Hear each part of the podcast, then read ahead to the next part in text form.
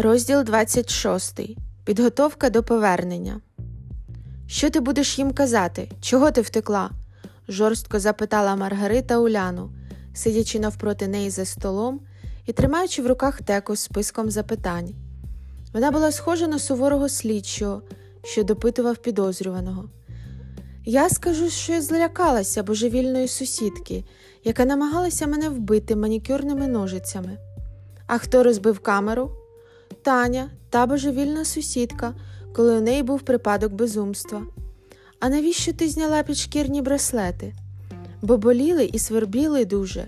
Я не могла цього витримати і тими ж ножицями, що залишила Таня, і вирізала. А потім побігла кудись навмання, бо боялася, що вона за мною повернеться. В одній з кімнат, вже не пам'ятаю, де саме, знайшла аптечку і зашила порізи. А потім, а потім я нічого не пам'ятаю. Я прийшла до тями десь на дорозі, посеред поля, зупинила зустрічну машину і.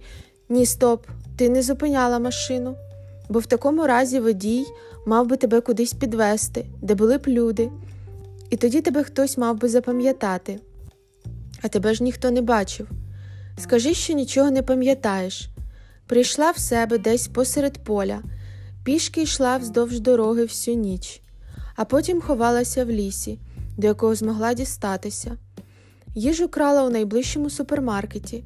Ми тобі забезпечимо цю версію. Є там одні знайомі. Власник буде казати, що не помічав нестачі, так як перераховує продукцію раз на тиждень, а камер в нього немає. На днях він подасть заяву в поліцію, що хтось його обкрадав. Уляна кивнула, легенда їй подобалася. Ночувала ти у покинутому сараї, поруч з лісом на краю поля, продовжила жінка. А як я повернуся, це ж має теж виглядати правдиво. Ти маєш обікрасти ще один супермаркет, вже більш цивільний і з камерами. Тебе схопить поліція, і через деякий час вони повернуть тебе до лікарні.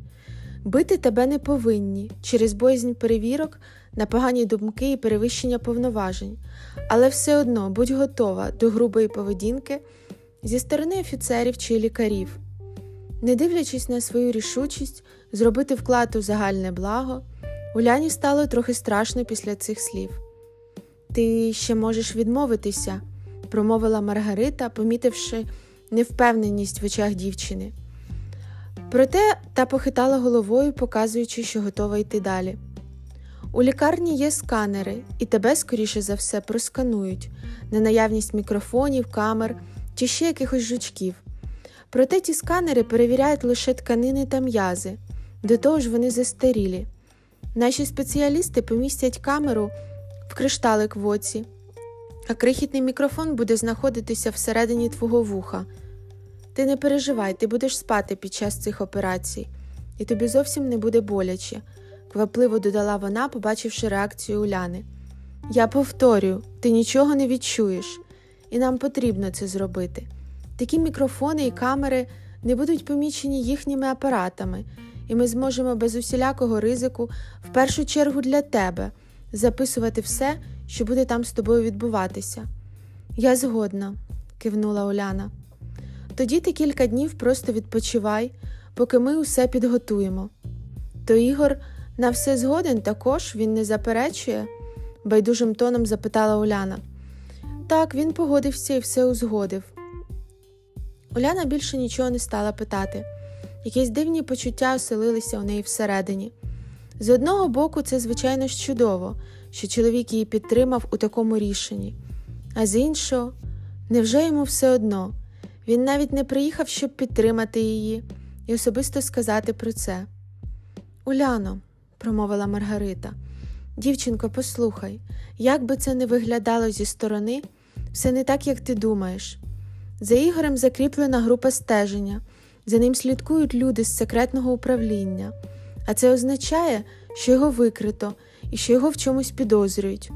Він зараз взагалі ні з ким зустрічатися не може, щоб не наражати нас усіх на небезпеку. Ти маєш це пройти сама, заради всіх нас і заради нього також. Повір, якщо за ним стежать, це означає, що справи кепські, і що часу у нас у всіх обмаль, розумієш? Уляна ствердно кивнула. допила одним ковтком залишки чаю на дні кружки і встала з-за столу. Дякую, Маргарито. Якщо мене там не вб'ють, то це тільки завдяки тобі і твоїй підготовці, і окремо дякую за підтримку. Вона вдавано позіхнула і пішла в свою кімнату, де скрутилася клубочком на ліжку, дивлячись в одну точку на протилежній стіні біля вікна. Вона почувалася самотньою, безпорадною, маленькою, їй було дуже страшно повертатися назад у місце, де ставлять експерименти над людьми і де їх зводять з розуму. Її батьки давно померли, дітей не було, чоловіка чи подруг теж поруч не було. Вона лишилася сам на сам своїм страхом, який поступово поглинав її зсередини, затягуючи все більше і більше бездну відчаю. Несподівано для себе дівчина заснула. Їй приснилася їхня затишна квартира, її улюблене ліжко. Уляна зайшла в спальню. Яскраве сонечко освітлювало всю кімнату. На тумбочці стояла чашка з гарячим чаєм з лимоном. На ліжку було кимось постелене шерстяне покривало, тепле та широке. Уляна з розбігу застрибнула наверх і залізла під теплу шерстяну ковдру. Дитяче щастя наповнило її серце. Вона скрутилася під ковдрою калачиком і заснула.